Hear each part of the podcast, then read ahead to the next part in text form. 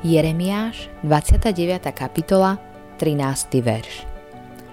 Budete ma hľadať a nájdete ma, keď ma budete hľadať celým srdcom. Cornelius bol stotník, ktorý žil v Cezareji, rímskej kolónii na okraji izraelskej krajiny.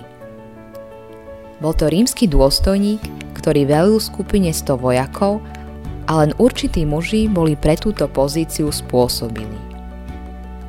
Rímsky historik opísal stotníkov ako prirodzených vodcov, známych pre svoju vernosť a spolahlivosť na bojovom poli. Cornelius bol takým mužom. Bol zdržanlivý, zodpovedný a odvážny. Bol tiež naučený uctívať rímskych bohov, väčšinou prevzatých z Grécka, ktoré Rímania dobili.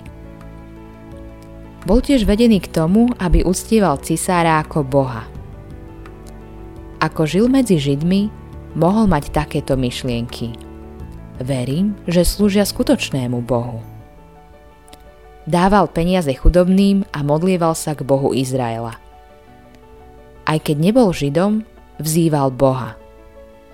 A pretože Cornelius hľadal Boha úprimne, Boh poslal aniela s príkazom pozvať Petra, ktorý mu zodpovie jeho otázku. Prečo sa vlastne tento aniel sám nedostal k jadru veci a nezvestoval Kornéliovi evanílium? Pretože kázať evanílium nie je prácou anielov.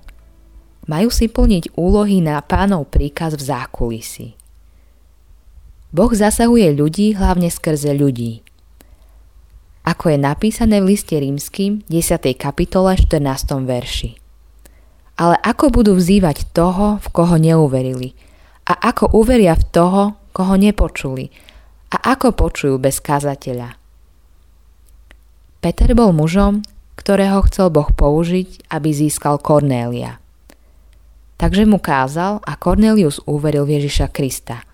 Duch Svetý bol vyliatý na tých, ktorí Petra počúvali a evanelium sa dostalo do sveta pohanov.